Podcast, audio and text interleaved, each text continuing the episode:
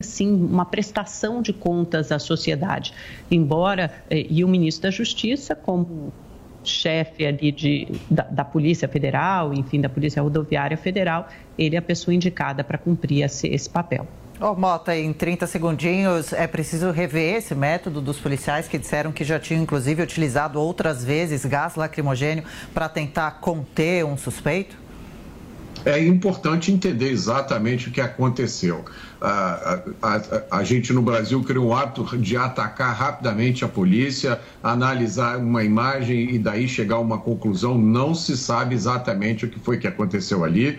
Policiais têm que tomar decisões em questões de segundo, é, é, correndo risco da própria vida. Então é preciso analisar com cuidado o que foi que aconteceu ali.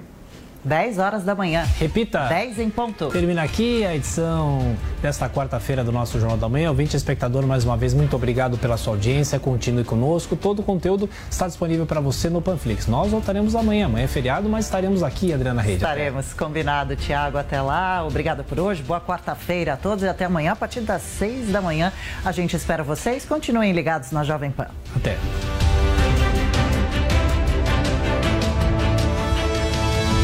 A opinião dos nossos comentaristas não reflete necessariamente a opinião do Grupo Jovem Pan de Comunicação. Realização Jovem Pan News. Jovem Pan Morning Show. Oferecimento. Loja e 100. Preço, prazo, crédito, entrega, montagem. Loja e 100 é solução completa.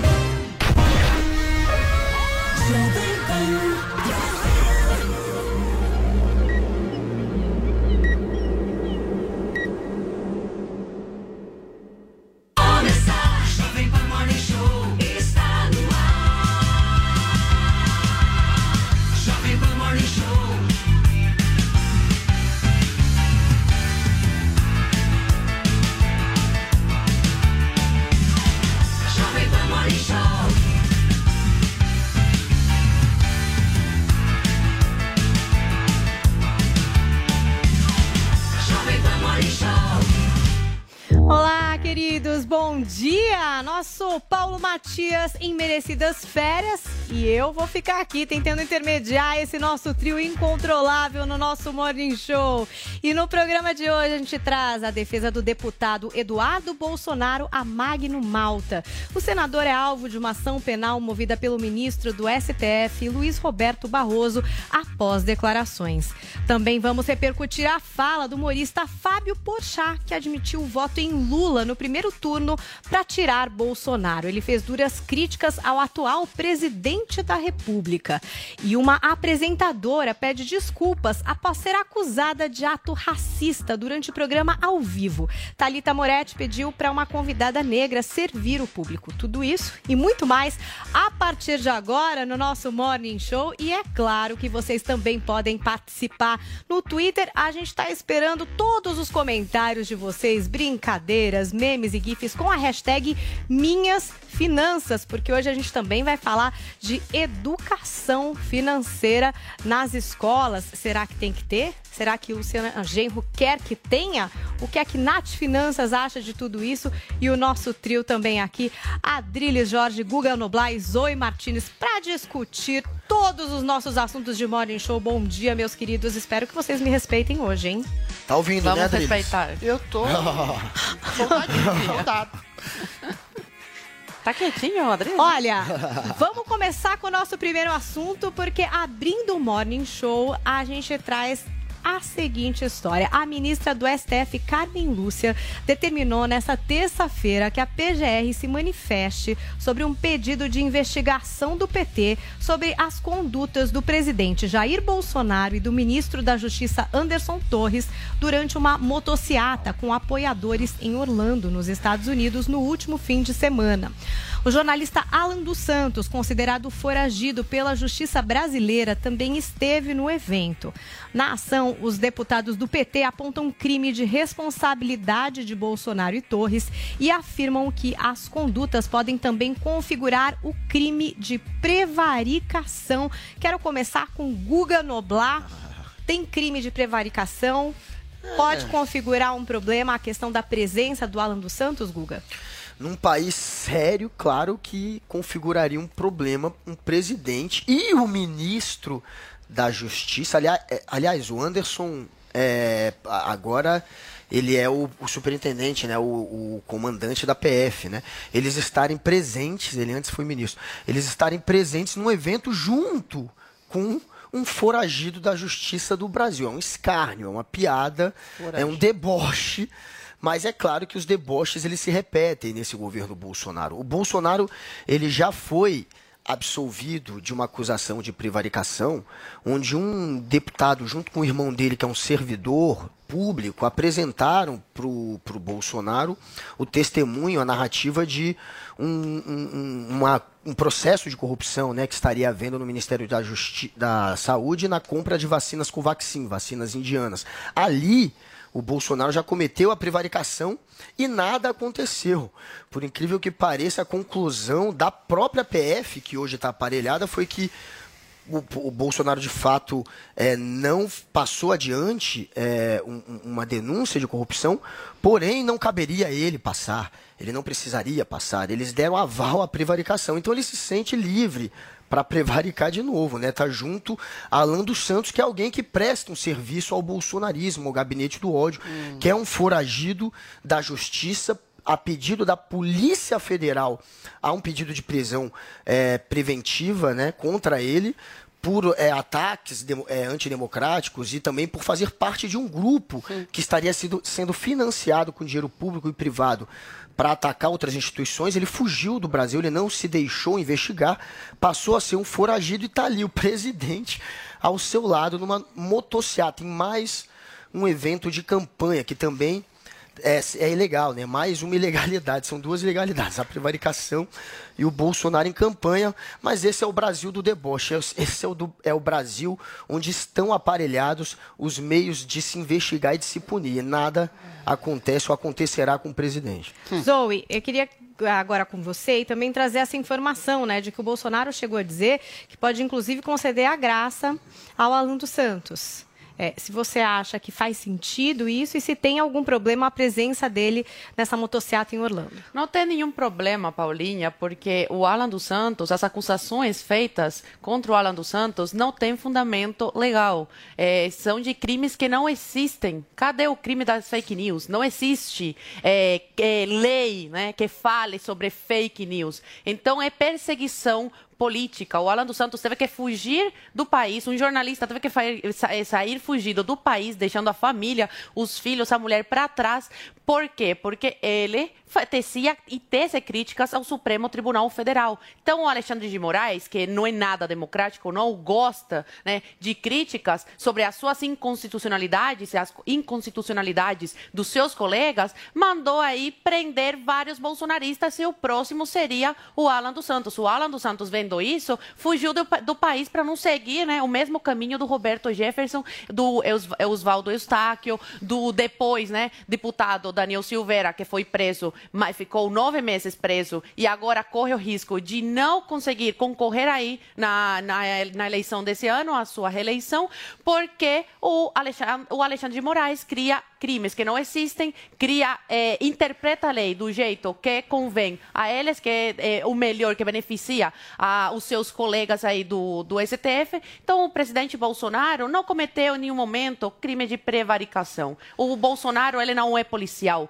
né? ele não pode prender, ele não tem que, que chegar e falar para a justiça que vai se encontrar, porque ele encontrou não só o Alan dos Santos, como outros apoiadores. Pode ter até a possibilidade do Bolsonaro não, não saber que o Alan Alan é, participaria é, da motocicleta. O que acontece é que qualquer coisa que o presidente faça, qualquer passo que ele dê, vai ser atacado, vai, vão tentar derrubá-lo, vão querer impeachmá-lo ou criar CPI. É isso que a gente está vendo. Então, o presidente, seria ótimo se ele concedesse essa graça. O problema é que, mesmo concedendo a graça, não aconteceria muita coisa, porque a gente vê aí com o Daniel Silveira que todo dia é uma multa diferente, porque o Alexandre de Moraes esquece, né, do que está escrito na Constituição, que, que o presidente da República concedendo a graça todos os crimes, né, os crimes que, que no caso do Daniel e do Alan eles não cometeram, não tem crime, né, eles têm que ser liberados. E o, e o Alexandre de Moraes ignora todo, tudo isso e como ignora com o Daniel Silveira, ignorará também com o Alan dos Santos. Mas o presidente seria um gesto muito é, decente, né,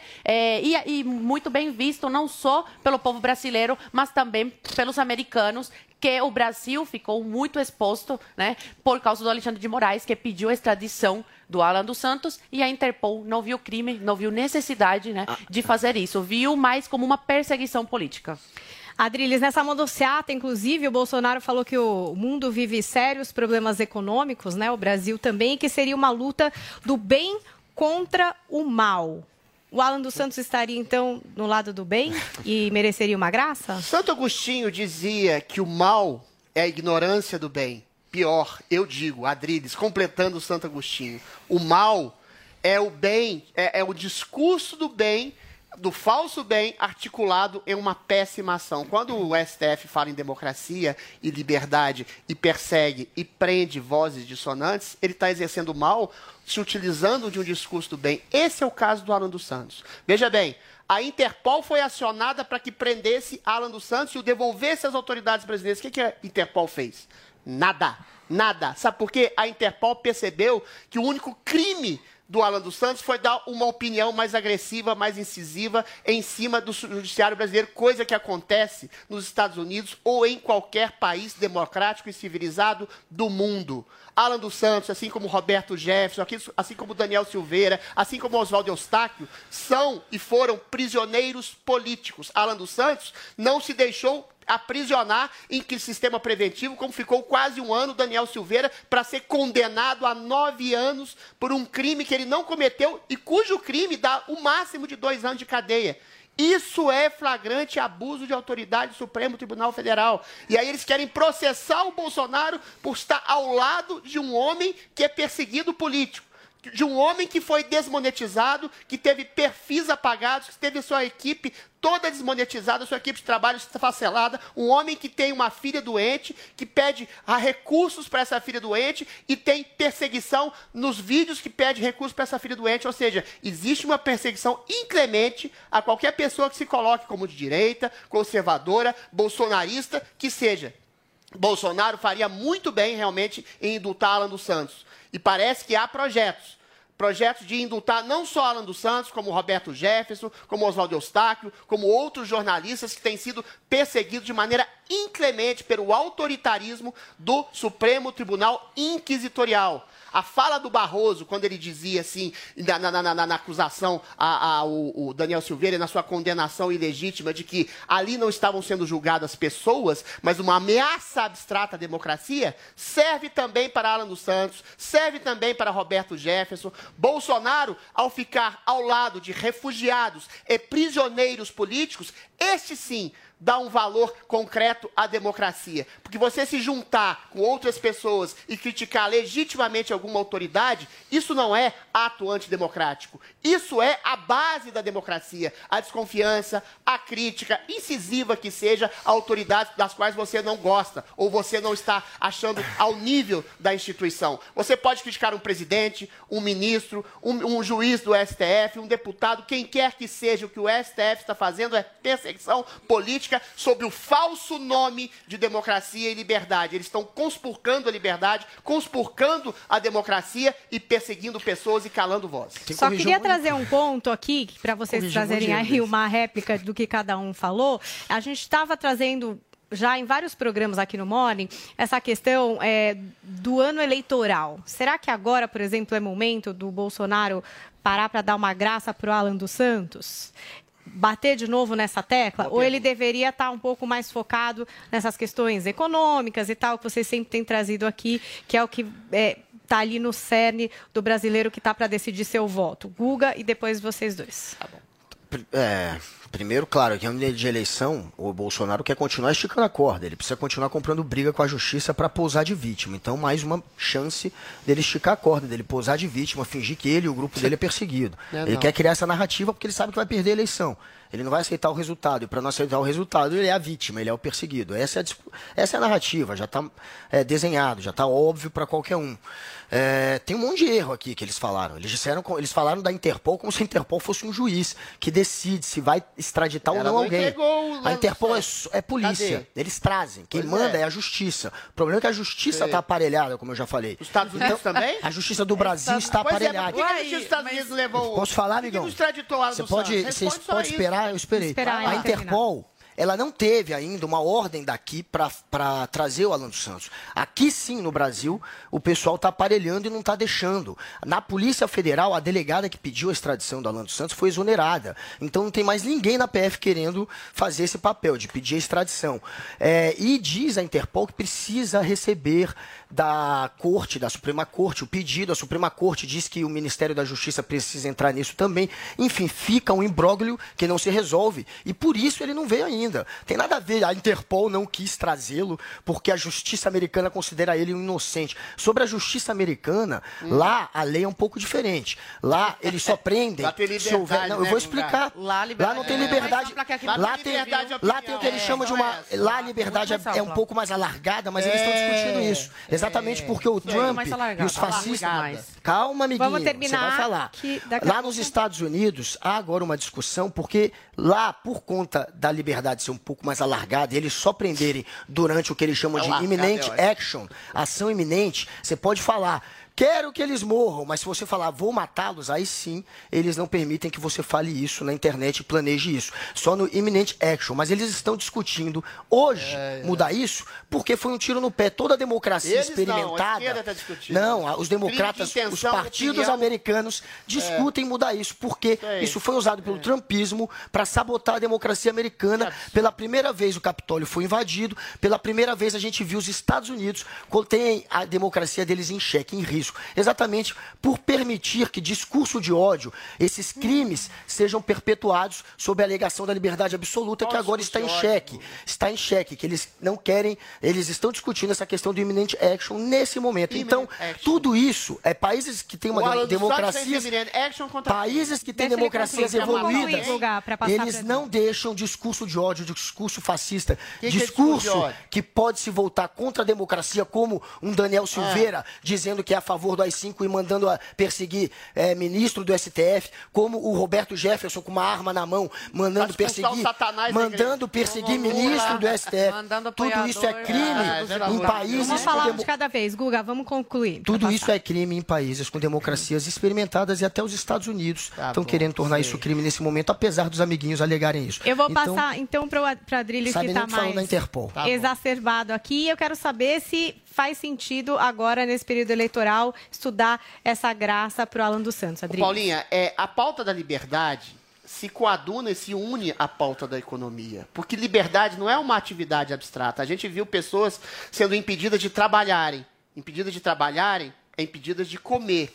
A gente vê pessoas é, impedidas de ir e vir de ir encontrar com as suas famílias, encontrar com as suas pessoas, por esse, essa ditadura sanitária que foi feita, absolutamente absurda no Brasil. A gente viu crianças serem impedidas de se educarem e, através da educação, ascenderem a um propósito de, melhor, de melhoria moral, social, Pelo econômica. menos estão vivas. Né? Ou seja, tudo isso tudo isso deveria estar encampado no discurso do Bolsonaro. Ele tem que alargar esse discurso. Aí é, um, é, é uma dica que eu dou para ele, inclusive. A liberdade não pode ser exatamente apenas para o deputado falar ou para as pessoas não serem processadas sem o devido é, serem processadas por inquéritos de crimes e tipificações criminais que não existem. Isso tudo é muito importante. Mas se o Bolsonaro conseguir expandir esse discurso para a liberdade de comer, de trabalhar, de estudar, a liberdade do policial de, de poder também. ter uma ação discricionária e fazer a legítima proteção ao brasileiro comum, sem ser filmado, sem ser agredido, sem ser constrangido pela sua ação.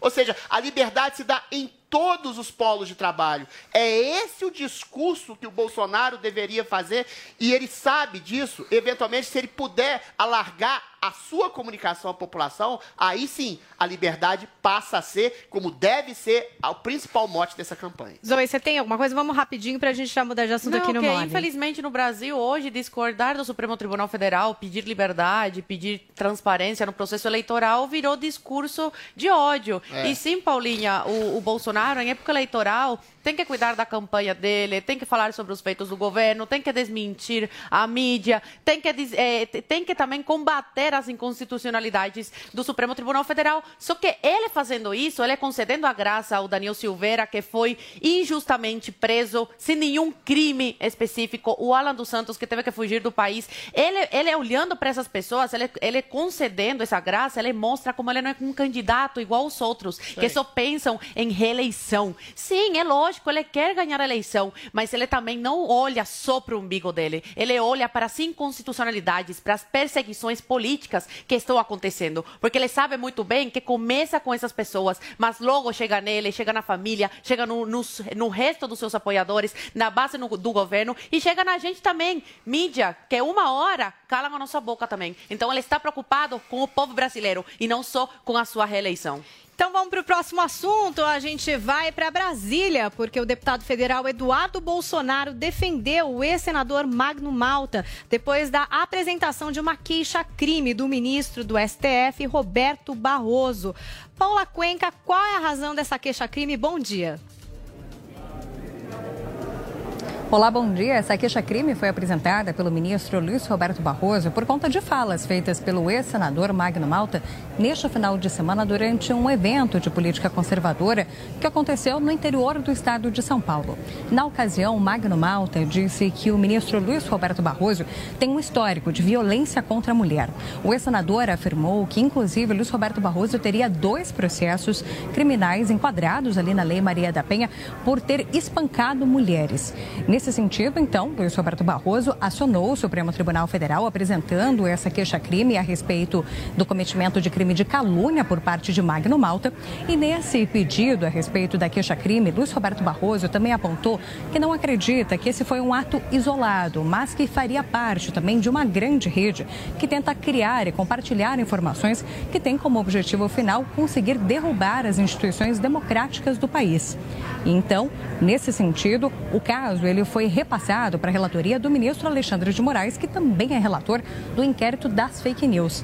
Alexandre de Moraes já se posicionou acreditando que esse caso de fato se enquadra dentro do âmbito do inquérito das fake news e por mais que Magno Malta não seja mais senador nessa atual legislatura, também acredita que é importante que esse caso seja tratado dentro do Supremo Tribunal Federal, até porque ele acredita que possa estar ligado com outros parlamentares que teriam sim o foro dentro do Supremo Tribunal Federal, como é o caso das deputadas federais Bia Kicis, Caroline de Tone, também são citados os deputados federais Daniel Silveira, inclusive Eduardo Bolsonaro.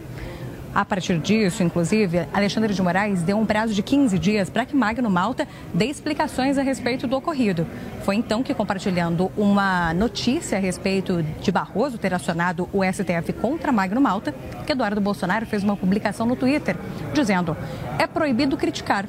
Força ao eterno senador Magno Malta. Tá aí informação de Paula Cuenca, direto de Brasília. Obrigada, Paola. Agora aqui nos nossos estúdios, Adriles Posso já começar? identificou o centro do problema. Já. Diga, Não, só, Jorge. Eu vou fazer uma crítica ao senador Magno Malta, de maneira objetiva e clara. Eu acho que ele exagerou. Não há nenhum tipo de processo hoje contra o ministro Barroso. Parece que foi engavetado. Uma advogada que falou que ele estava fazendo uma interpelação moral a ela, uma agressão simbólica. Isso já foi engavetado, já foi devidamente arquivado. Cabe ao ministro, se ele se sentiu injuriado, difamado de maneira leviana, estabelecer um processo legal. A, a justiça dá os instrumentos legais para que qualquer pessoa que se sinta ofendida processar por calúnia, injúria e difamação. Mas aí vem o problema. O senador Magno Malta está, obviamente, em campanha. Na campanha há exageros, há atropelos, há leviandades, há distorções da verdade para todos os lados. Eu já falei, campanha é igual campanha publicitária. Você querer a verdade absoluta e objetiva é uma utopia. Você vai ter exageros retóricos que podem até incorrer em delitos ou até em crimes.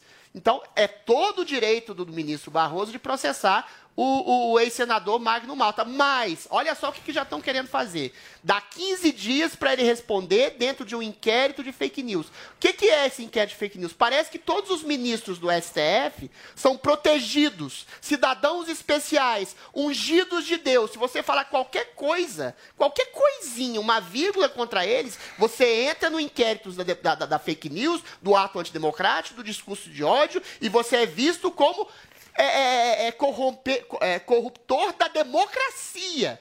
É essa a base, por exemplo, da condenação do Daniel Silveira, um homem que não falou rigorosamente nada a não ser uma meia dúzia de basófias, sendo que foi, foi imputado o crime de ameaça. O crime de ameaça tem o um máximo de dois anos de condenação. O cara foi condenado a quase dez anos de, de, de, de prisão, porque o ministro Barroso falou: é uma ameaça à democracia. Ameaça à democracia, ministro, é uma abstração. Se alguém lhe critica, se alguém lhe imputa um falso crime, você o processa. Você não incorre ele na possibilidade de uma prisão preventiva, você não interpela ele, dá 15 dias para ele se explicar, você não coloca ele numa tipificação criminal, fake news, discurso de ódio, ato antidemocrático que seja, para poder prendê-lo pre preventivamente sem o devido processo penal. O que os ministros estão fazendo é se colocar no lugar de semideuses da democracia para prender, calar e perseguir qualquer coisa. Volto a dizer, são duas coisas. A fala do Magno Malta eu acho criticável e eu acho até passivo de processo.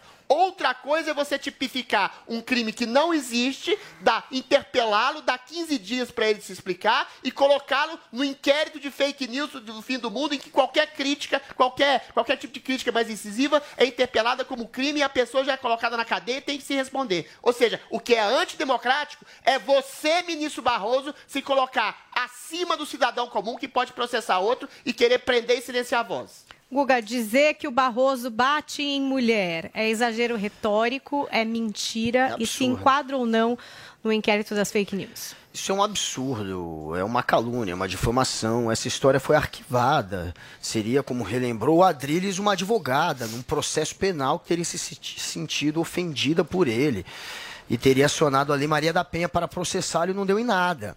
Então você usar isso e dizer que ele bate mulher em casa, olha o que o Magno Malta disse. É uma clara distorção do, do que aconteceu, é uma fake news absurda, é uma calúnia e ele merece ser processado por isso. Ele está, claro, em campanha, ele não tem mais imunidade parlamentar, ele perdeu na eleição passada, ele tentou se reeleger senador pelo Espírito Santo e fracassou. Sequer tem imunidade parlamentar, então não dá nem para alegar, porque quando eles precisam proteger os bolsonaristas, eles alegam a imunidade, né? Dessa vez não dá nem para alegar a imunidade parlamentar, não dá nem para usar esse artifício que no passado tanto atacavam e que agora usam a favor dos bolsonaristas. É, agora o, o Barroso ele está certo em processar o Magno Malta. E o Magno Malta tem que ser enquadrado no inquérito das fake news, porque ele é faz é parte, obviamente, de um grupo organizado. É, é. Isso que ele está fazendo não é solitário. O que ele está fazendo faz parte de um grupo organizado que está esticando a corda com a justiça, que está comprando brigas diárias com a justiça para criar esse ambiente tóxico de parecer que a justiça é que persegue os bolsonaristas e não o contrário. A gente vê que é o Bolsonaro que diz que o Alexandre é um canalha de Moraes, é o Bolsonaro que diz que não vai mais acatar a ordem do STF, é o Magno Malta que mente dizendo que o outro ministro bateu na mulher, é a Sarah Winter que joga fogos de artifício Quem no STF esse núcleo? É o Roberto lugar? Jefferson que aparece Cadê com uma a origem desse núcleo? O que, que o Magno Malta tem a ver é, com esse é núcleo? O, é o Roberto. Os caras falam, é um Deixa núcleo. Eu terminar. Cadê o núcleo? Deixa Onde eu terminar. ele tá? É o Roberto Quem Jefferson que aparece com uma arma ameaçando os ministros. É o Daniel Silveira que fala que a favor do faz fala a favor de ditadura e que também diz que é para perseguir ministro, que é para ir atrás dos ministros. Grupo organizado que também? ele incita a agredir ministro. Então assim, quem está fazendo isso? É o STF? Não, são os bolsonaristas. Quem está comprando a briga? Quem está indo para o discurso de enfrentamento e de ódio, tentando tirar o crédito da justiça, são eles. E o Magno Malta fez isso junto com esse grupo. Ele faz parte desse grupo. Isso, isso não é, é solitário. Tá isso não é solitário. Ele vai Ainda ser investigado por grupo, isso. Você não pode ele vai ser... um grupo por causa de Peraí, vamos lá, vamos lá. Peraí, Adrilis. Deixa ele vai... terminar e depois a Zoe pra Ele não finalizar. vai ser processado individualmente porque ele faz vai. parte, tá segundo tá é, a denúncia de um grupo organizado. E ele está é dentro desse grupo. criminalizar grupos. Está junto desse grupo. Ele faz parte de um grupo, isso é fato. É, e não parece ser uma uma, uma ofensa, uma calúnia, uma difamação solitária. Faz parte de um Não movimento. parece Peraí, ser. peraí, ó. É, faz Termina, parte de um movimento orquestrado Não para tirar o crédito daqueles. Parece. É, não parece. Tem que Tá, ter. tá. As pessoas investigam para depois chegar. parece, Uma, mas não a é. conclusão vem depois da investigação. Acho que você Pelo não conhece amor o Deus, processo Guga. penal. Então ele vai ser investigado. Não, peraí. do parece. Co- Esse parece Não o falando desespero. Cara, um tem que passar pano para quem ameaça juiz. Acho que o Vamos- Guga concluiu, agora a Vamos Zoe para finalizar o comigo. assunto. O Adriles fica existe desesperado. crime de fake news. Não existe Mas esse ameaça crime. existe. Ou seja, é um inquérito ilegal. Estão processando, estão prendendo pessoas num inquérito ilegal, através de uma lei Uhum. que não existe, um crime que não existe. Agora, cabe processo? Se você se sente né, caluniado, difamado, você pode ir na justiça comum e processar a pessoa que te caluniou. Nesse caso, parece que cabe aí um processo de, de calúnia, porque o Magno Malta não mostrou provas, né? Fez acusação, mas não mostrou provas. Agora, o STF não é o foro competente. Por quê? Porque o Magno Malta não é mais senador. Ele é um cidadão comum, então ele tem que ser julgado no, na justiça comum. O, o Barroso podia apresentar a, a, a- a representação contra o Magno Malta no Ministério Público ou na Polícia Federal, não levar direto para o STF, porque ele não é mais um senador, então ele não tem um foro privilegiado. Cabe processo? Cabe, mas tem que seguir o devido processo legal. Então, assim, tem que che- chegar na primeira instância, se for, for condenado, vai para a segunda instância, depois STJ, STF. Não ir direto para STF, julgar uma pessoa que não é, não tem foro privilegiado. Então, só parlamentar pode ser julgado pelo STF. Eles estão, mais uma vez, aí descumprindo a Constituição, querendo colocar o Magno Malta e incluir no inquérito das fake news, um inquérito ilegal, repito, ilegal, porque não tem crime de fake news, não Pode tem crime de fake news e eles ignoram isso porque eles estão querendo criar uma jurisprudência para perseguir as pessoas que Quem pensam mente? diferente deles. E você, Guga Noblar, já que ter um pouco mais aí de, de respeito pela democracia e liberdade e ser contra isso. Você deveria ser a favor do processo, porque está na Constituição, É você pode ser simples, é você pode processar. que Agora, que- agora defender e bater palma pra coletivizar a culpa, gente que é censurada porque discorda Gente, de você. é, Polícia Federal, aí, Procuradoria Noblar, como e jornalista, STF. Quem, não é legal. Vocês é que estão querendo ir contra a justiça. Eu tô do lado da justiça. Não, Guga, Guga, a questão é muito simples. Você Adriles, processa- 30 segundos, eu tá? Pra falei gente que você encerrar. pode processar individualmente qualquer pessoa que te julgue é, um falso crime. Eventualmente, quando você coletiviza a culpa, ah, o Magno Malta não está sozinho. O que, que é o objetivo? É você criminalizar todo o grupo bolsonarista por uma eventual leviandade levantada por um único indivíduo. Você percebe a jogatina política aí? Você coletiviza. Não, não é o Magno Malta. É todo um grupo. É o Daniel Silveira, é o Jefferson, é o Oswaldo Eustáquio, é o Eduardo Bolsonaro, é o Adriles Jorge. Todo mundo está num grupo antidemocracia e esse- essa opinião dele Você não, não é a tá opinião não, dele. Adriles, É a você não tá opinião essa moral. Eventualmente você quer criminalizar Você não o tá essa grupo por eventualmente apoiar um presidente ou ser conservador. É esse o problema. Vamos Isabel. liberar as mentiras. Não 30 há- segundinhos, Guga, e a gente vai encerrar o O assunto. que eu acho maravilhoso é ver eles terem que defender imunidade parlamentar e fake news. Não existe. Fake news não é crime, Não, querido. fake news. Olha que lindo isso. Fake news não é crime. Mentir não é crime. Você mente aqui todo Atacar dia, ninguém quer te O prender. ministro não é crime. Caluniar não é mais crime, então. Difamar não é mais crime, na opinião deles. Você, Nada- Olha, olha, olha. É uma delícia. Vamos É uma encerrar delícia. com uma frase Defendam de Zoe. Martins Não, que e outra a coisa, essa representação, ela É uma deveria delícia. Ser no Ministério Público ou na polícia, não pelo juiz, jamais pelo juiz. Por quê? Porque ele é inconstitucional, viola o sistema acusatório. Então tem mais aí uma violação do Supremo Tribunal Federal né, contra a lei. Quem deveria seguir a lei é quem a descumpre. Então, pronto, finalizamos esse assunto. Eles respeitaram o fim do assunto. E agora é hora do giro de notícias. A Câmara dos Deputados aprovou na noite dessa terça-feira o projeto de lei complementar que estabelece um limite de 17 a 18% na incidência do ICMS. A votação representa uma vitória para o governo Bolsonaro, que agora poderá limitar a incidência do tributo estadual nos setores de energia elétrica, transporte coletivo e telecomunicações. Após passagem pelo Senado, o texto agora segue para a sanção do presidente Jair Bolsonaro. Ah! Agora eu quero ver, que eu tava com saudades de Andrade. Estarei eu e Andrade hoje falando deste tônico capilar da Ervic. Também temos aqui o Barba. O Apelidei Barba. agora o Emilinho de Barba. Muito feliz O de cara estar tá aqui com a Paulinha. Do cara. O É Barba, impressionante o acompanhar, Tu viu o né? vídeo dele no telão? É, agora Paulinha? vídeo no telão, a Zoe Martinez já provou também, já Provou. fez Belíssimo. teste. A Tô com saudade da barba, hein? barba tá crescendo demais, já pega e já anota o telefone, gente, 0800 020 17 26, porque hoje é meu dia de Ervic e eu tô querendo uma oferta surreal que vocês vão ficar sabendo agora, mas vamos falar um pouco da ação desse tônico que fez esse milagre aqui nessa barba densa de Emilinho, que mudou a face, a cara de Paulo Matias, não é verdade? Exato, e muito. Você imaginou que com 29 anos você ia ter barba, Eric? Você acha? Eu acho. Eu com aquela cara de menino, barbinha rala, agora estou com cara de homem. Então, Oh, pô, pra, já todos, um todos os caras que têm a barba rala, pra quem realmente tá com as falhas, o produto da, da Hervik é maravilhoso. A Hervik é sensacional nesse sentido. O Andrade, ele sabe muito bem Sim. dizer, obviamente por causa da nanotecnologia, da biotecnologia, isso aqui envolve a, é, a última tecnologia do Sim. mercado. Que antigamente não tinha, né? Antigamente a gente sempre brinca que o cara ele não gostava de ser careca, ele aceitava ser careca, né, Com Paulinha? certeza. É diferente de você gostar e de você aceitar. Por quê? Ou você vendia um rim pra você fazer um implante antigamente, E ou é você traumático, colocava, muito, ou você colocava aquelas peruquinhas que ficava feio, colava, Isso. que é realmente é zoado. E muita gente se submetia a isso.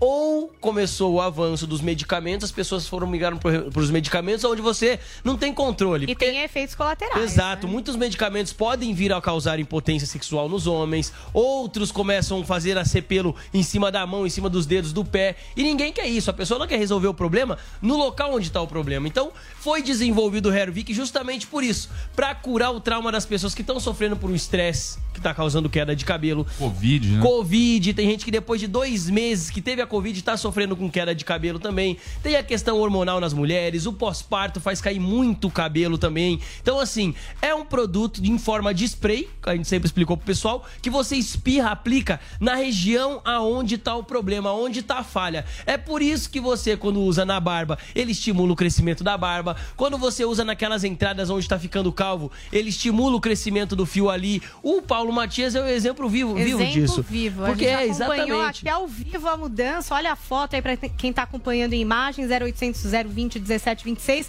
O antes e depois do Paulo. Nessa área, né, onde realmente Sim. ele tinha falhas, como Muito. o cabelo dele encheu, né, engrossou. Pra gente que vê Muito. de perto, a gente consegue ver isso, a textura do cabelo mudou.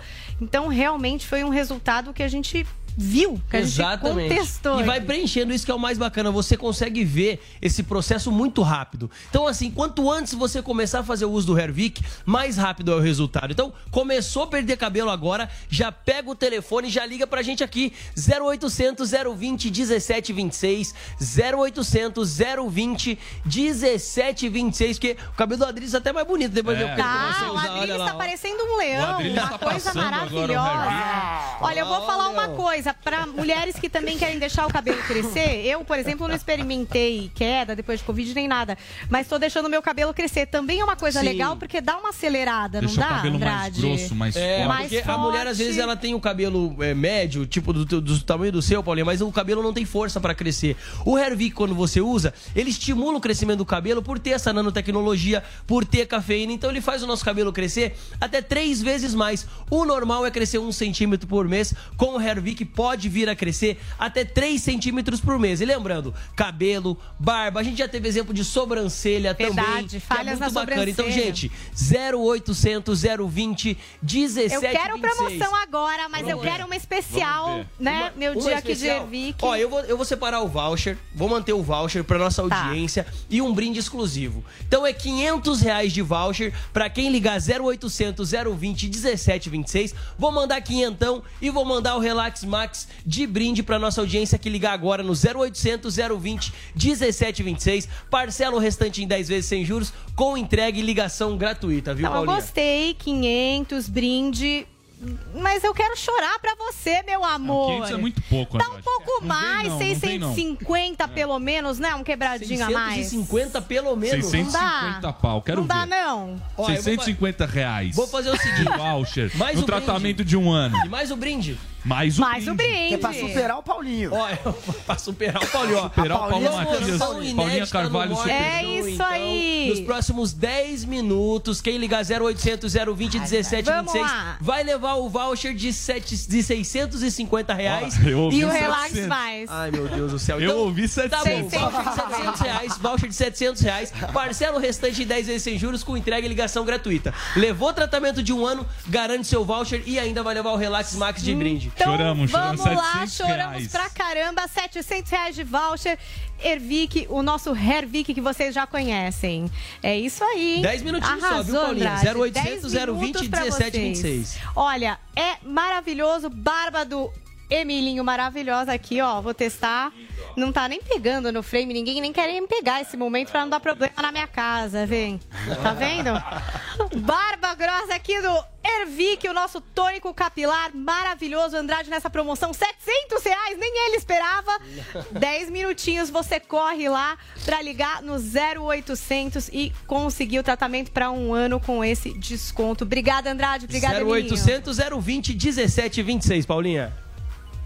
É isso aí. Vamos voltar com o Morning Show, porque ainda tem muita coisa pra gente falar. Porque, olha, a designer Gabriela Silvaroli lançou uma nova coleção de bolsas e sapatos pra Corelo. A gente acompanha todos os destaques dessa criação com a Camila Yunis.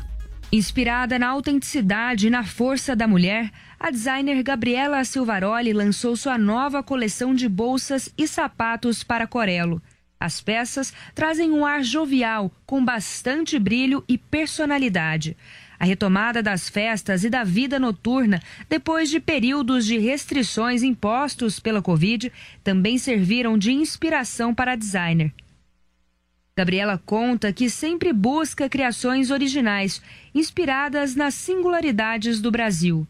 A moda brasileira é muito rica, né? A gente vê designers maravilhosos, novos designers surgindo. Inclusive, a gente faz collabs também com novos designers, justamente para incentivar os novos talentos. É, e a moda brasileira, eu acho que o, brasileiro, ele é um, eles são mais, eles são festivos, são alegres. É, então, também trouxe essa pegada mais noite. Eu sinto que num período pós-pandemia, as pessoas também estão precisando de um pouco da volta desse glamour, de se vestir, né? Pra sair. Então por isso que eu trouxe esse tipo de brilho metalizado. Azul, preto, branco e prateado foram a paleta de cores invernal da coleção. Mas, como estamos em um país tropical, em alguns dias o frio sai de cena e dá até para usar um sapato mais aberto.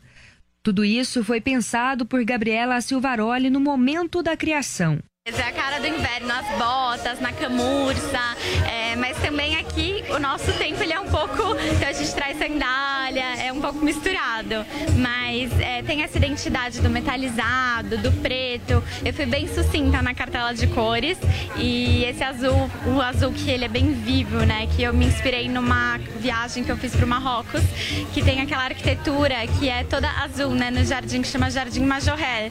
E aí eu sempre amei essa cor, aí eu falei, ah, vamos trazer, trazer cor, trazer brilho metalizado. A mãe de Gabriela, Carla Silvaroli, que está à frente da Corelo, não esconde a felicidade de ver o trabalho da filha. É muito orgulho. A Gabi ela é apaixonada pela, pela marca desde que ela era pequenininha. Ela sempre me acompanhou, eu sempre trabalhei muito, então ela sempre me acompanhou para todos os lugares. E eu imaginei que ela fosse seguir esse- meus passos, no caso, mas é, eu não imaginei que fosse ser com tanta paixão e com tanta dedicação como ela vem fazendo. Assim, ela vem fazendo um lindo trabalho. Fundada em 1964 pelo pai e pelo avô, a marca brasileira atravessa gerações. Para a empresária Carla Silvaroli, o segredo para manter o sucesso da empresa é conciliar a inovação dos novos tempos e a manutenção das raízes. A gente olha sempre para o futuro, mas sem esquecer o que nos fez chegar até aqui. Então a gente permanece em constante movimento. Eu acho que movimento é, é, é- é o importante, né? Uma marca tem que estar sempre se reinventando, mas a gente sempre le- relembra o que, que- o que fez a gente chegar aos 60, aos 54 anos que a gente tem no mercado. Tá aí então as novidades da Corelo e daqui a pouco vocês não saiam daí, porque a gente vai falar sobre o voto de Fábio Porchat. Será que ele vai votar em quem? Bolsonaro? Mistério, hein? No próximo bloco, fiquem por aí. Pablo Marçal? Jovem Pan Morning Show. Jovem Pan Morning Show.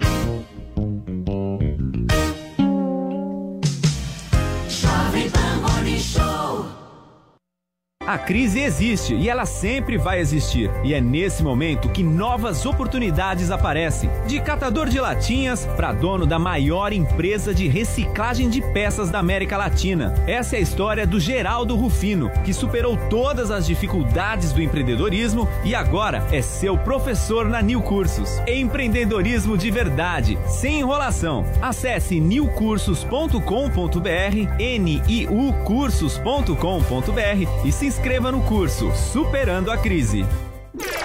Chegou, tá no ar, vai começar.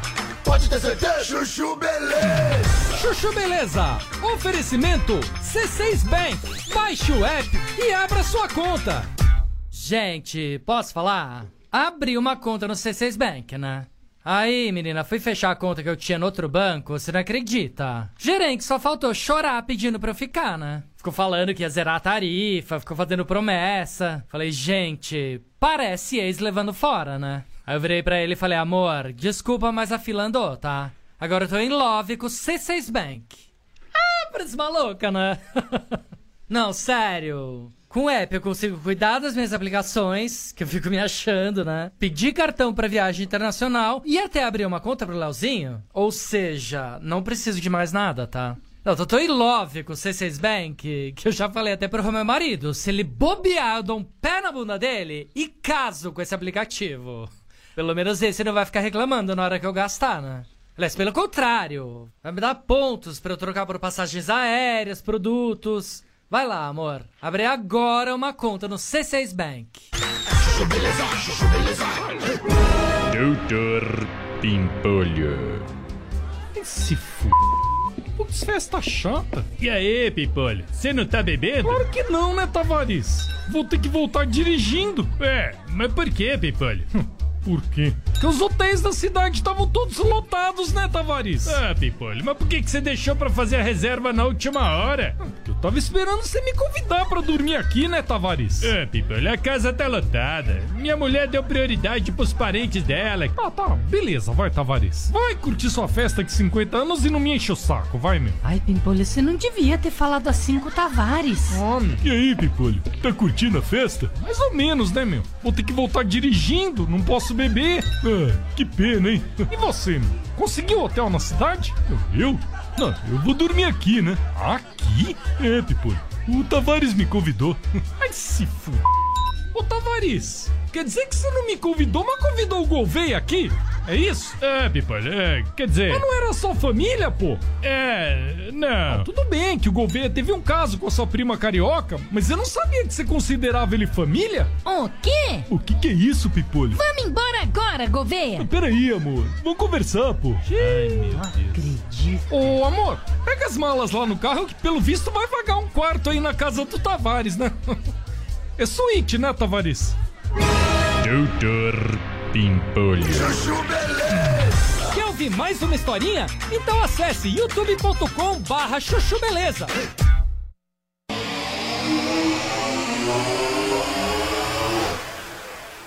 E descobrir aqui no nosso Morning Show o que é que o nosso trio acha dessa decisão aí, dessa fala do Porchat, que se no primeiro turno ali, se o Ciro não sair da margem dele baixa, ele votaria feliz no Lula e fez aí duras críticas Ele ao vários. presidente Jair Bolsonaro. Faz sentido, Adriles, isso que ele falou?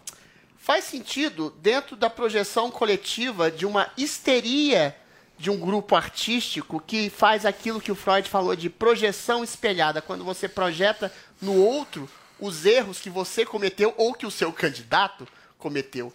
Se fosse, se a gente for falar em projeção coletiva, né, o Guga poderia falar também. Vamos enquadrar essa projeção mentirosa coletiva como discurso de ódio que ele fez contra o Bolsonaro e fake news que ele fez como Bolsonaro. Se o STF quer enquadrar tudo, então vamos enquadrar o Fábio Pochá e toda a classe artística num discurso de ódio, em um ato antidemocrático, em uma fake news contra o Bolsonaro. Ele tira frases do Bolsonaro de contexto, quando a própria a deputada é, é, Maria do Rosário chamou o Bolsonaro de estuprador, quando ele fa- falou em possibilidade de pessoas que aos primeiros sintomas de falta de ar, eventualmente não ficariam em casa, não poderiam ficar em casa como news? queria o Mandetta. Ou seja, tira tudo do Teve contexto, coloca nas, na- na- nas costas do presidente as 600 mil mortes pela pandemia, quando foi o Covid que, que matou as pessoas. Não fala, por exemplo, das mortes prováveis por miséria social, exclusão social, pobreza, coisas que foram feitas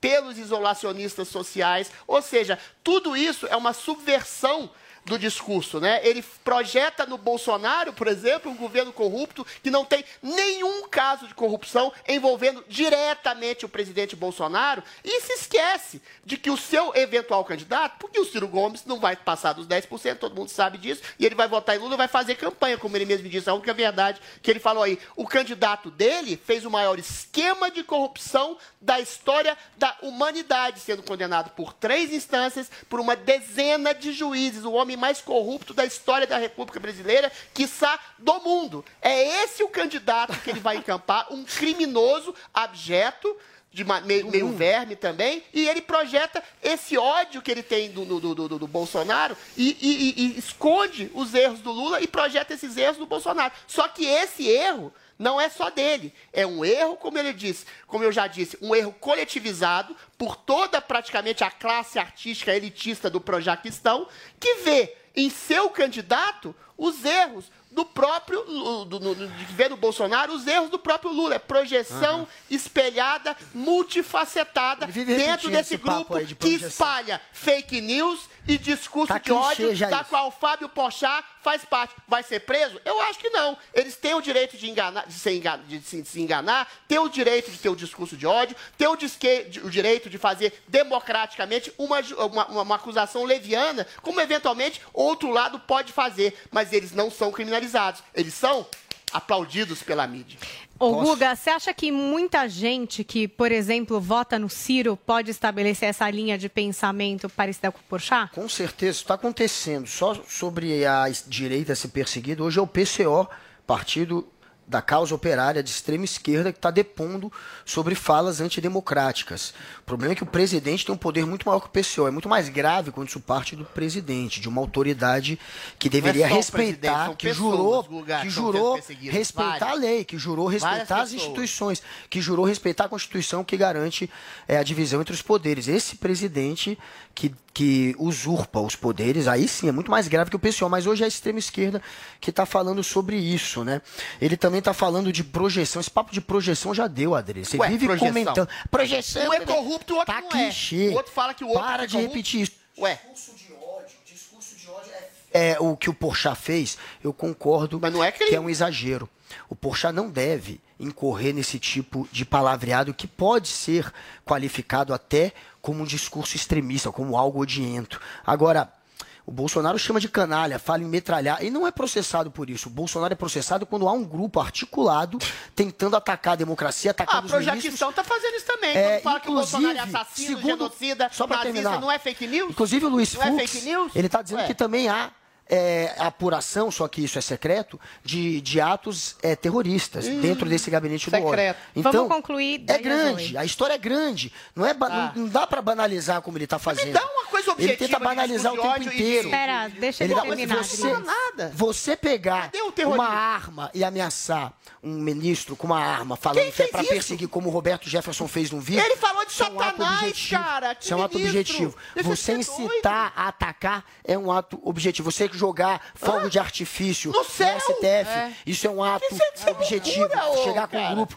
atacando com fogos de artifício. Ele acha que é normal. Fogo de artifício Essa é a cabeça. no. Você pode é fazer isso.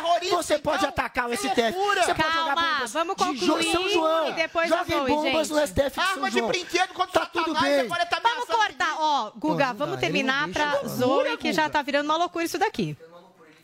Pânico quando a Mas gente é fala loucura, desses pontos. é você tem doido. que ouvir, Adri, você tem que se acalmar. Termina, Guga. É, o Porchat, nessa fala dele, de fato, ele exagerou. Eu acho que ninguém deve fazer um discurso onde a gente chama uma outra pessoa de verme, coloca ela naquele patamar que os nazistas colocavam de rato, de verme. É um discurso meio fascistoide, onde se apela para esse tipo de palavreado, independente de onde parta. Então não precisa chegar nesse nível. Agora, tudo que ele falou fora as ofensas são puras verdades. Não, Esse é um governo que não fez nada, que é incompetente, que ajudou a espalhar a pandemia. É um governo que tem sim culpa no cartório por ameaçar a democracia e que tem que ser expurgado. É o pior presidente que o Brasil já viu de longe. Isso na opinião de qualquer um que é um democrata, que seja um democrata. Zoe Martinez. Ah, aleluia, chegou a minha vez, né? É, bom, o Fábio, Fábio Porchat chamou o presidente de animal, de verme e de câncer. Eu queria saber, e eu fico até tentando imaginar o que aconteceria se o Porchat tivesse numa das ditaduras que o candidato, o candidato que ele falou que ele vai votar, né? Se ele tivesse numa dessas ditaduras que seu candidato apoia e financia, o que aconteceria? Seria paredão na certa, porque chamaram o presidente da República de verme, de câncer, é para matar mesmo. É, é, falou do governo é, do, do Bolsonaro que é corrupto, né? Tem muita corrupção nesse governo. Ué, cadê as provas? Cadê as denúncias contra o Bolsonaro? Até agora, nada. 75 Pode ter, denúncias. pode ter ao Tudo redor, arquivado. mas a figura Bolsonaro, até agora, eles não conseguiram. E olha que tentaram. Quatro anos aí, criando CPI, perseguição, é mídia em cima, é judiciário em cima dele. E até agora não conseguiram provar nada. Agora, diferente do candidato dele, que foi até preso, que cumpriu, não cumpriu toda a pena, graças aos seus, seus comparsas aí do STF, mas que sim, foi condenado. Ele e vários comparsas dele foram condenados. Ficou provado. Até quem fecha e tenta fechar os olhos para isso sabe que o PT roubou. E agora vem falar que vai votar no Lula e que o Bolsonaro, o governo Bolsonaro é corrupto. É muita hipocrisia mesmo. E em relação à dignidade humana, o Bolsonaro trouxe muita dignidade humana para as pessoas, para os nordestinos, levando água para o Nordeste. Água que 14 anos de PT não conseguiram colocar água no, no, não terminavam as obras, por quê? Porque desviavam, roubavam, superfaturavam. Eles não estavam interessados em levar água de fato ao Nordeste, eles estavam interessados no dinheiro que eles, iam, que eles estavam conseguindo com essas obras superfaturadas. Então o Bolsonaro conseguiu levar água para o Nordeste, está diminuindo o, o número de desempregos no Brasil, está trabalhando junto com Paulo Guedes incansavelmente para trazer mais empregos para o Brasil, mesmo a gente atravessando aí uma crise, e não só o Brasil, como todos os países do mundo, atravessando uma crise gerada pelo isolamento social. Foi o único, um dos poucos no Brasil que defendeu o direito das pessoas irem trabalhar, não ficarem em casa, isoladas, passando fome e sem emprego. Ele foi um, um dos únicos que defendeu o direito individual das pessoas. Então tem várias questões aqui que, o que, que o, o Fábio Porchat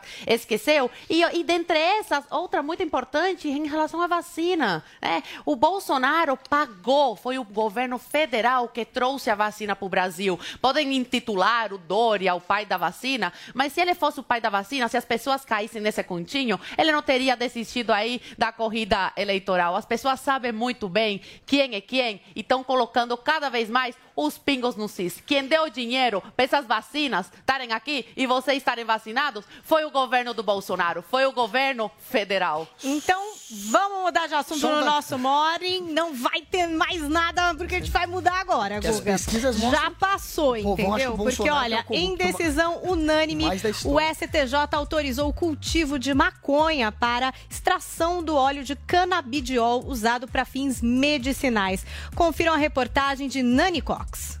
O entendimento foi unânime na sexta turma do Superior Tribunal de Justiça. Com a decisão, os pacientes e familiares podem plantar maconha para extração do óleo de canabidiol sem que sejam investigadas, denunciadas, presas, julgadas e condenadas pela lei das drogas. Atualmente, a Anvisa autoriza a importação de produtos derivados da maconha para fins medicinais, mas o plantio caseiro, que pode deixar o tratamento mais acessível, não foi regulamentado. A permissão vale somente para três pessoas, mas o precedente pode ser usado em tribunais inferiores. O subprocurador-geral da República, José Elaeres Marques, afirmou que o estado de necessidade dos pacientes é um excludente de ilicitude. Que as condutas aqui referidas devem ser consideradas como não abrangidas pelo direito penal, pelo menos sob o aspecto da repressão. Isso em razão do evidente estado de necessidade de pacientes e familiares que promovem o cultivo de cannabis para fins de extração de medicamento da planta. É a primeira vez que o STJ concede um salvo-conduto para o plantio de maconha com fins medicinais. O ministro Rogério Schetti, relator de um dos recursos, disse que o judiciário precisa assegurar que as pessoas não passem pelo que chamou de julgamentos medievais. O discurso contrário a esta possibilidade é um discurso moralista, um discurso que muitas vezes tem até um cunho religioso, baseado em dogmas, baseado em, em, em, em falsas verdades, baseado em estigmas de que tudo que é derivado de uma planta maldita pela comunidade, porque quando se fala o nome maconha, parece que é, o, é, é tudo que há de pior advém desta palavra, quando ela é uma planta medicinal, como qualquer outra, como bem destacado. A decisão do STJ teve como base dois recursos. Um deles é referente a um paciente que precisa do medicamento para tratar diversas doenças, como diabetes e transtorno depressivo. O outro foi apresentado por duas pessoas da mesma família, que usam a substância para condições psiquiátricas e efeitos colaterais da retirada de um câncer de mama. Olá, vamos voltar que a gente já estava aqui discutindo, porque realmente o assunto é, traz uma decisão a respeito do direito de três pessoas né, plantarem é. para fins medicinais. medicinais. Agora a gente fica aqui pensando, né? O Adriles mesmo estava levantando. Como você vai saber se é fim medicinal, se é. não é? Ele acha complicado essa história de plantar em casa, Adriles. Você acha isso complicado? Olha, eu acho assim, o canabidiol é comprovadamente um tipo de remédio que alivia dores, que cura doenças, eventualmente isso pode ser feito. O problema é que o remédio é muito caro. Agora, se o Estado quer melhorar a vida das pessoas que precisam do canabidiol, eventualmente que quebrem patentes, que reduzam o preço, que reduzam as tarifas, façam uma negociação com a indústria farmacêutica. Eu acho um pouco temerário você deixar as pessoas cultivarem maconha em sua casa para fins medicinais, porque a gente nunca vai saber quem são as pessoas que estão oferecendo um baseado para o seu amigo. Eu até sou, em princípio, a maconha especificamente, eu acho que é uma droga de poder uh, lesivo muito menor do que outros, cocaína, heroína, crack, por exemplo. Essas eu sou terminantemente contra qualquer tipo de, de, de, de abertura nesse sentido. Agora, se você libera maconha só num país da América Latina, você tem que liberar todo mundo, senão todos os drogados, todos os traficantes, todo mundo centraliza aqui, aí que você cria praça de drogados. Coisa que acontece, por exemplo, na Holanda, todo mundo não sabe assim. acontece assim. Isso, e eventualmente não. essas coisas isoladas, liberadas isoladamente, é muito complicado.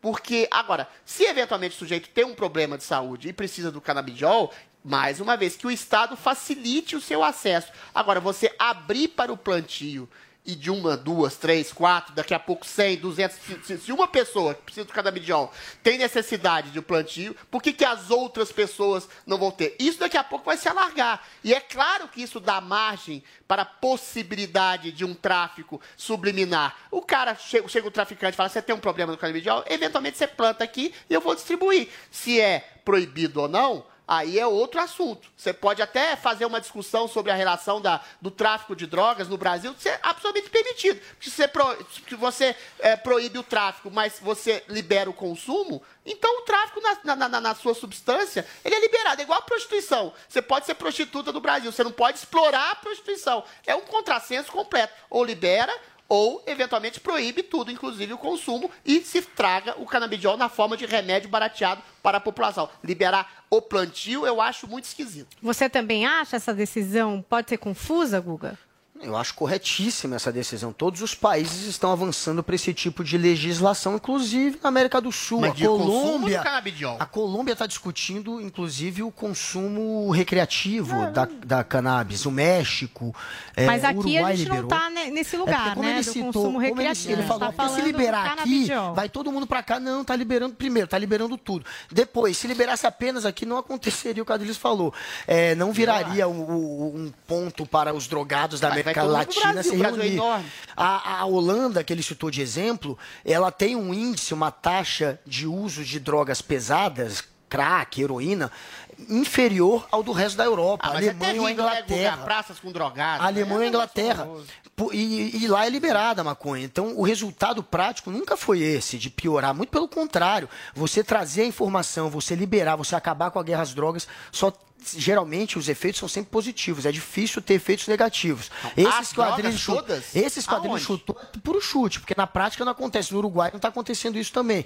Lá está dando certo. A gente tem que liberar sim o plantio, porque há uma série de remédios que são usados e que tem como base essa planta. É uma planta, primeiro que é patético a gente proibir um plantio de uma planta, né? Proibir uma planta de a estar na planta que é uma natureza. droga. Bana- banir uma planta da natureza Não é é, simples, é né? ridículo. Até porque o banimento, se você É for estudar, droga, Guga. se você é estudar o concordo, se você é estudar droga. o banimento da planta, da Cocaína maconha, também é planta, é folha de neurônio. coca, pô. se pelo você, amor de Deus. posso falar dele? Se você banir, se você estudar por que foi banido, nunca teve um fundo científico. Foi uma questão econômica e social. Não. Os americanos, antes de banir, inclusive eles fizeram, eles Não, convocaram um grupo de cientistas para estudar a planta, para ver se deveria ou não banir, e eles foram categóricos em dizer que não. Mesmo assim, foi na época do Nixon, se eu não me engano, eles preferiram banir. Por quê? Porque tinha uma função social e econômica. Econômica, porque é uma planta, você tem um remédio que você planta em casa, você não depende Não da é farmácia, remédio, é você tem uma também. planta que serve como base para fazer corda, para fazer roupa, para fazer uma série de produtos. Então ela incomodava uma série de indústrias, da farmacêutica à indústria do algodão. Todas se voltaram contra essa planta. Inclusive jornais que foram contra, que disseminaram fake news. Hoje são comprovadas fake news, dizendo que a pessoa fumava e se matava e estuprava. Criaram esses tipos de mentira. Esses jornais que criaram essas mentiras, eles também tinham negócios com, com algodão, negócios com, com, com árvores, com, com papel, com a indústria do papel, eles queriam banir. A maconha foi banida por uma questão econômica e social também, porque eles queriam perseguir grupos. Os mexicanos, por que, que você acha que a maconha é chamada de marihuana até hoje nos Estados Unidos? Porque eles queriam é, que fosse uma coisa ligada aos mexicanos. Eles queriam induzir as pessoas a estigmatizar, é coisa é de chicano. droga, Gu. E queriam prender mexicano. No Brasil, serviu para prender negro. Então sempre foi Tem injusta. mil mas é a proibição da maconha nunca teve uma base científica. A, a base científica diz: usem como remédio. Então que plantem em casa, já que é muito caro comprar é, é, o, a- o canabidiol, é muito caro comprar o CBD, o óleo, que você faça em casa e não gaste o seu E dinheiro. a gente ainda deve discutir bastante esse assunto. Meio Ainda teremos aí muito pela frente em relação a essa questão. Daqui a pouco a gente volta, vamos para um rápido break. Vamos falar de racismo estrutural. Será que isso aconteceu em um programa da Rede Globo? Daqui a pouco.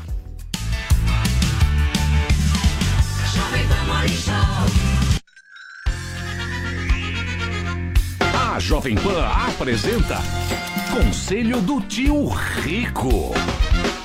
Senhoras e senhores, esse é o Conselho do Tio Rico aqui na Jovem Pan. Eu sou o Daniel Zuckerman e o Tio Rico tá aqui, ele vai te aconselhar. e Tá tem calor, Zuki. Ah, Baixa o ar-condicionado, baixa a Tá temperatura. 16 aqui, pô. Eu tô suando. Você fica muito suado, tio.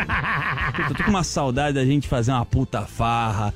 Tinha uma época que eu vou falar, cara. Pois é, agora você tá gosta- com uma filha nova. Agora parei, aposentei, tio, não dá mais. Você emagreceu, o que emagreci aconteceu? é filha, não tô. Não faz mais nada da vida. Gostava de ir na Fórmula 1. Um dia eu vou contar suas histórias na Fórmula 1. Puta, as festas da Fórmula Como 1. chama o cara que você recebia na tua casa? O Bernie Eccleston. O Bernie Eccleston. O Caraca. Bernie? É. Puta, o Bernie.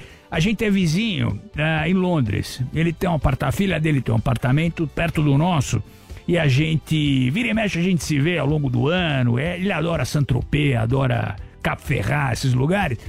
E em São Paulo ele adora o Latambuí. Ele gosta? Ele adora. Eu falo, bom, o Latambuí é famoso, tá, mas eu chego lá e falo, tá bom, o que, que tem de novo? Ah, tem feijoada, mas de novo.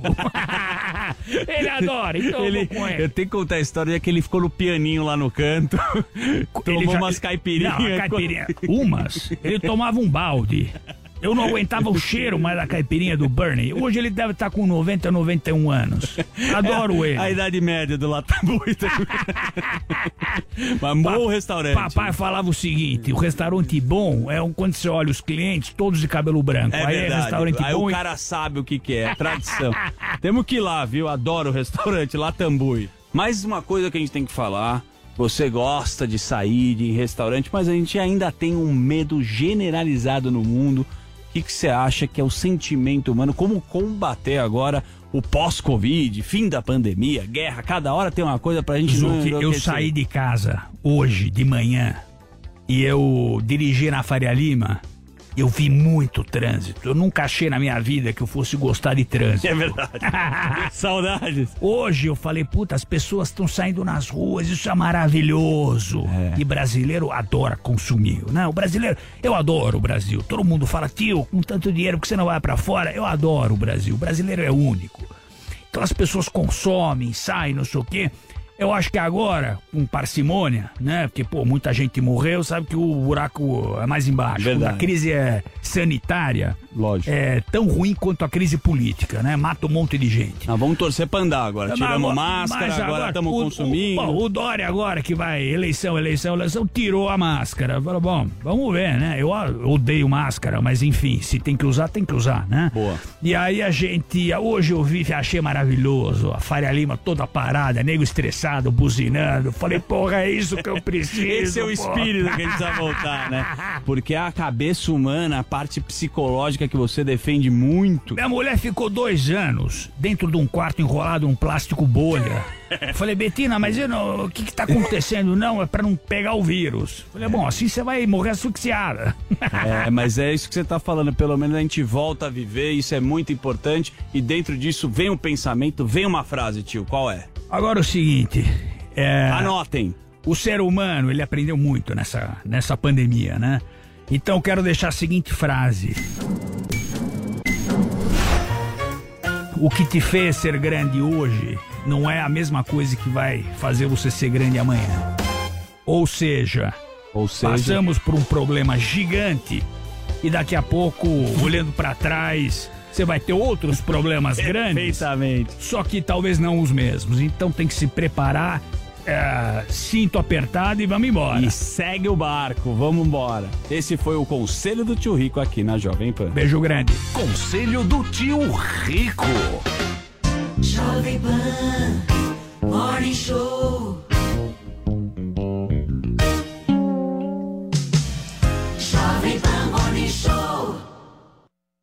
TV ao vivo e streaming numa só assinatura. Na DirecTV Go, você tem mais de 70 canais de TV ao vivo e milhares de filmes e séries, tudo num só app. E se você assinar DirecTV Go agora, ganha dois meses de telecine com 50% de desconto. Chegou a hora de ter o seu momento cinema em casa. Dê um gol na sua programação. Experimente grátis em directvgo.com.br.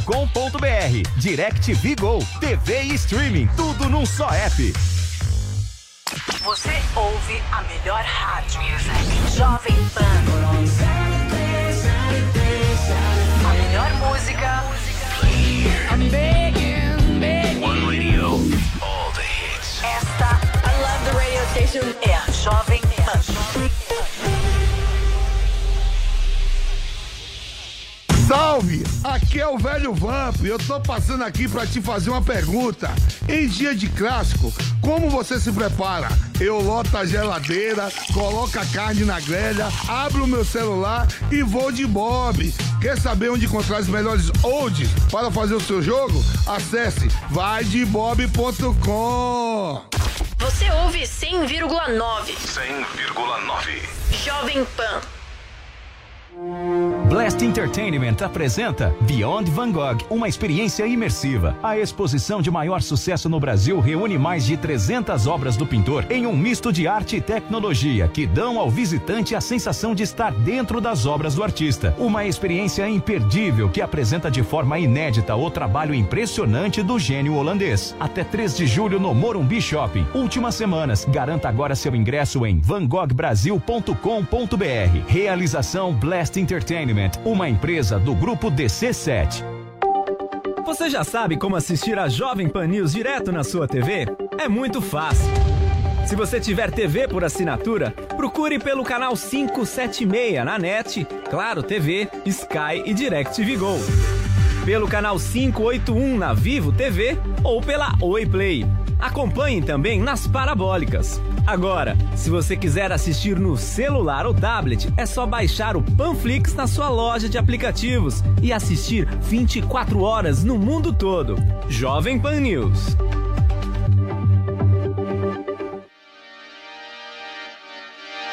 Feeling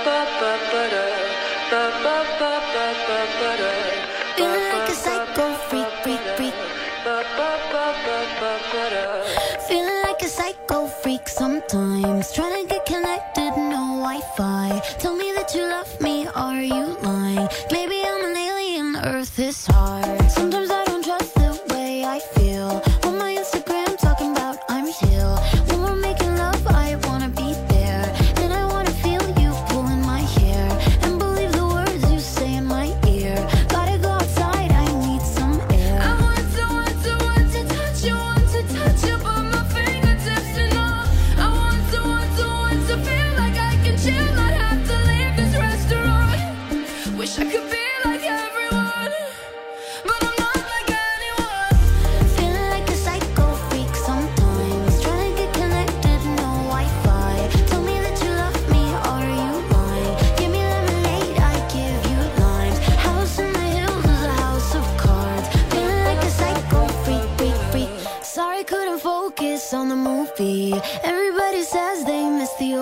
I've been on this ride since I was 15. I don't blame the girls for how it went down.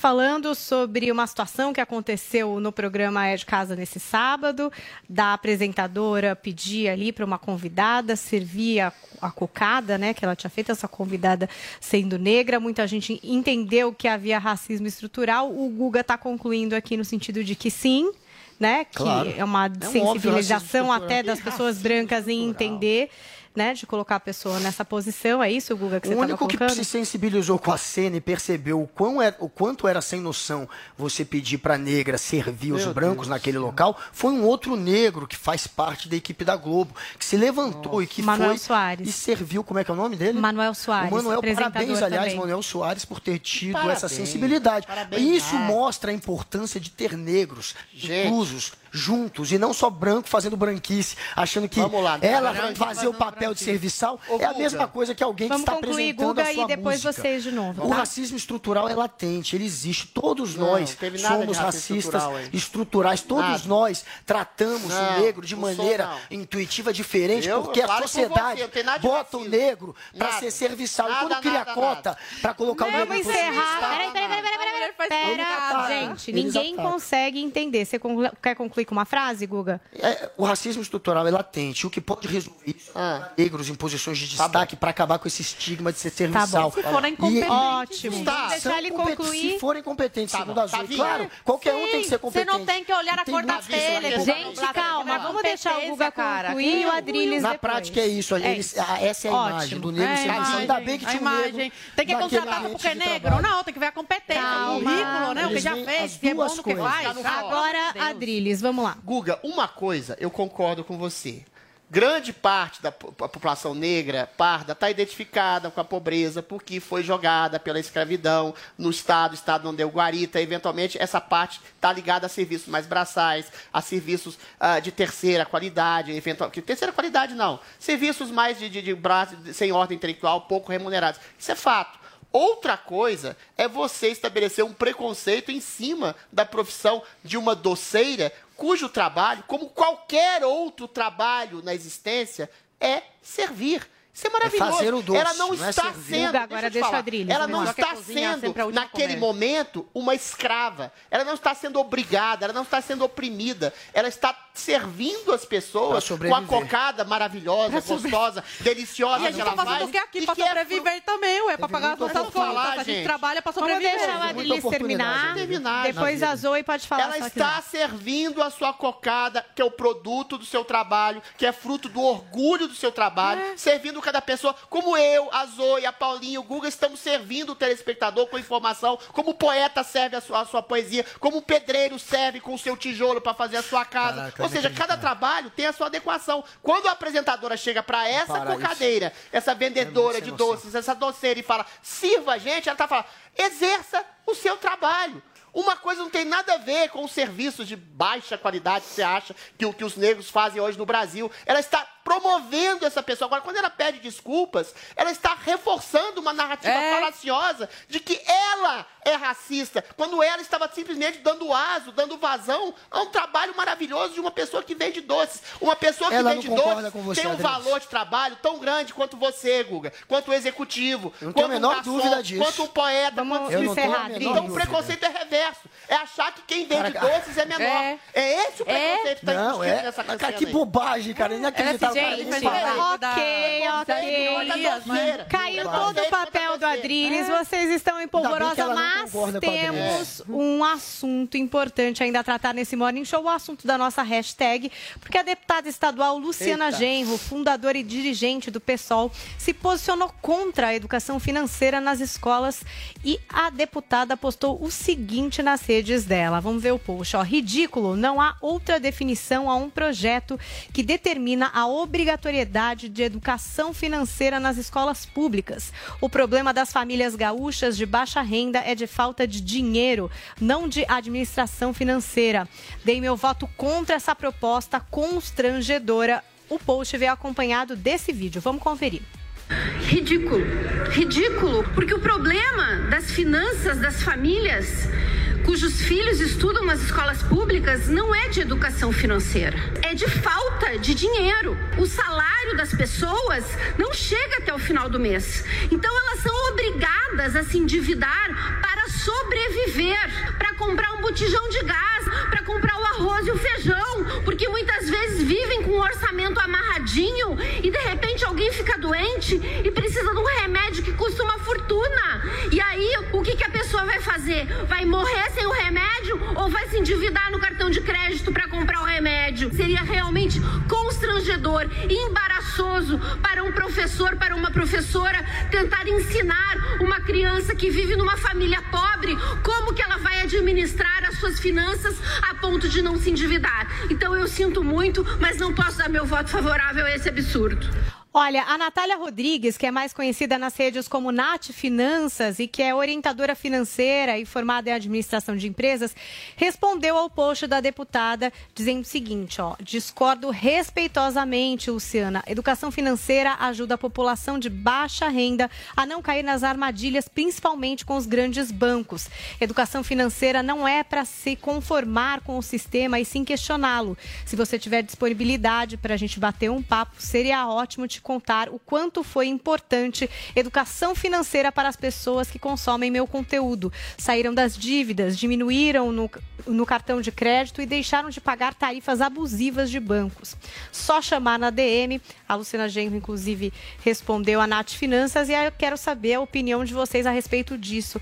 Você é a favor, por exemplo, de educação financeira nas escolas públicas? Mas é claro, é muito mais importante, inclusive, que fí- física, química ou outras abstrações que são necessárias, mas não são fundamentais. Educação financeira para uma pessoa aprender a poupar, a utilizar bem seu salário. Ah, é uma educação praticamente moral quando você tem um empregado, você pagá-lo. Quando você é mais pobre, você aprender a reduzir custos, você alicerçar os custos, objetivar, não cair em golpes, não estabelecer nenhum tipo de empréstimo que você não possa pagar, você calcular a sua vida financeira para você ser um pai de família, uma mãe de família, para que você possa, no futuro, arregimentar as suas rendas e fazer uma aplicação devida, multiplicar as suas rendas, se você conseguir estudar, pagar uma universidade. Ou seja, a educação financeira é a base de uma sociedade capitalista. Agora, eu tenho, eu tenho uma dica de por que a, a senhorita Luciana Genro não gosta. Porque a esquerda é o contrário disso. Eles não querem se educar financeiramente. A esquerda é o quê? É o Estado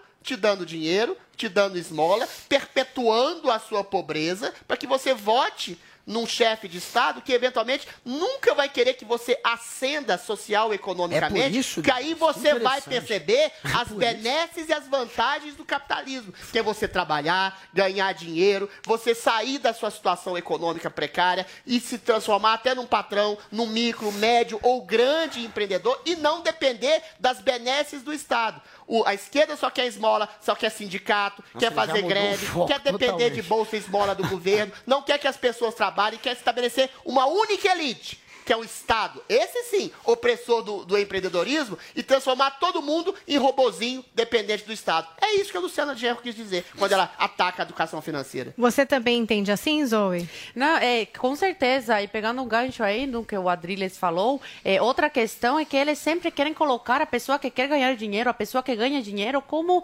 é, um criminoso, É. né? Pratica, no Brasil, se tornou crime você querer enriquecer, você querer ganhar dinheiro, né? Eles têm essa narrativa de que se você enriquece, outro fica pobre, que é uma grande mentira. Tem um menino que saiu da favela e eu admiro muito o, o trabalho dele. Já é um homem, né? Mas é jovem e chama é, Favelado Investidor. O menino saiu da favela, hoje é um grande investidor, dá aula sobre finanças, né? E ele discordou, assim, é, completamente é, a respeito dessa fala de- dessa deputada que, assim, infelizmente, é, é o nosso representante na Câmara. Eu realmente não sei o que as pessoas têm na cabeça para colocar uma pessoa dessa é, no Congresso Nacional representando o povo brasileiro, né? Porque ele vai contra tudo isso. Ele é super a favor desse, de- das pessoas, né? e- e aprenderem sobre finanças, aprenderem a, a- a cuidar do seu dinheiro. E por mais, por menor que seja o seu salário,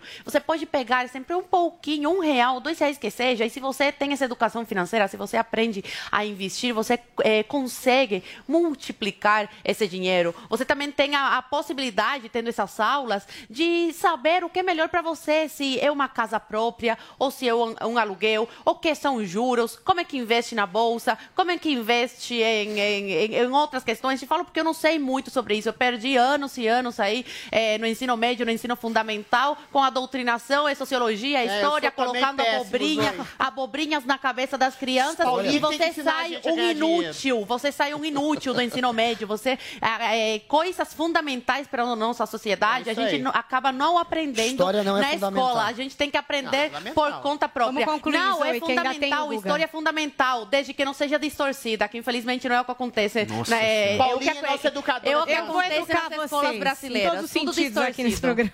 Paulinha educadora. A Luciana Genro, só rico. lembrando aqui, é deputada estadual, Zoe, não é federal. Guga, alugada, você acha que faz sentido Eu isso que Zoe e alugada. a Adriles pensam?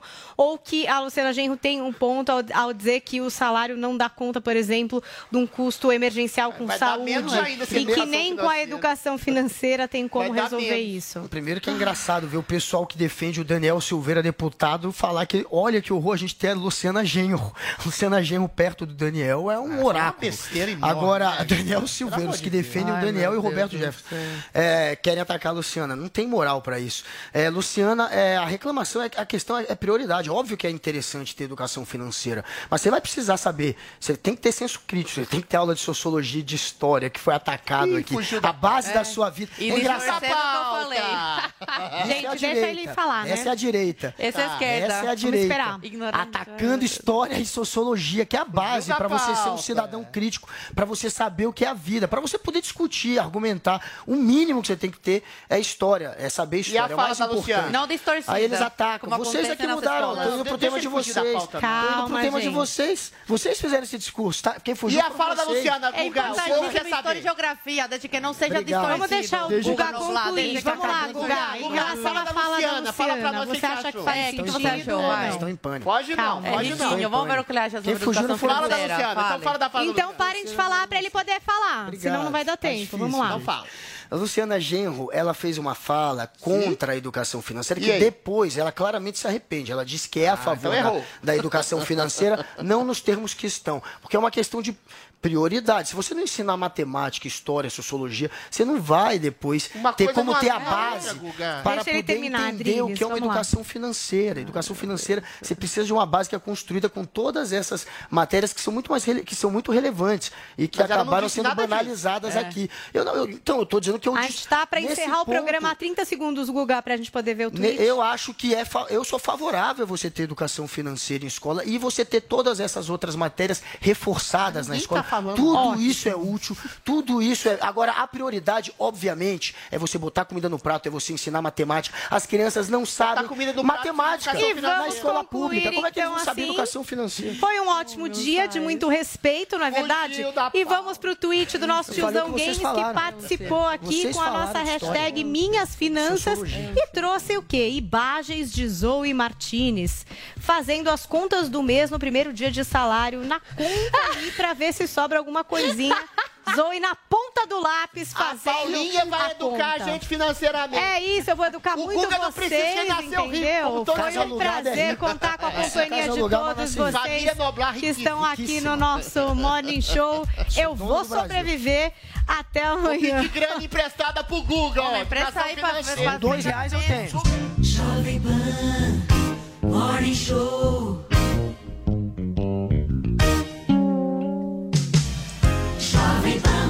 Show. Você ouviu Jovem Pan Morning Show. Oferecimento. Loja e 100. Preço, prazo, crédito, entrega, montagem. Loja e 100 é solução completa. Quer acompanhar os conteúdos da Jovem Pan sem pagar nada? Baixe Panflix. Já são mais de 800 mil downloads no nosso aplicativo. Lá você acessa toda a programação da Jovem Pan: news, esporte, entretenimento, saúde e muito mais. Não perca mais tempo e baixe já. Panflix, a TV de graça no seu tablet ou celular. Você ouve a melhor rádio. Jovem Pan. This is number one. A melhor música.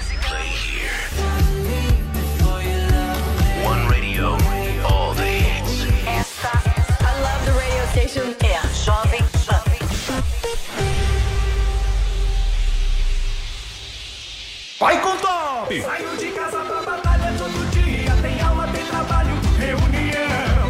Faço meu corre, não paro não. Vai mais longe, vai com top no vagão. No busão, na estação, desconto na integração. Vantagens e facilidade pra locomoção.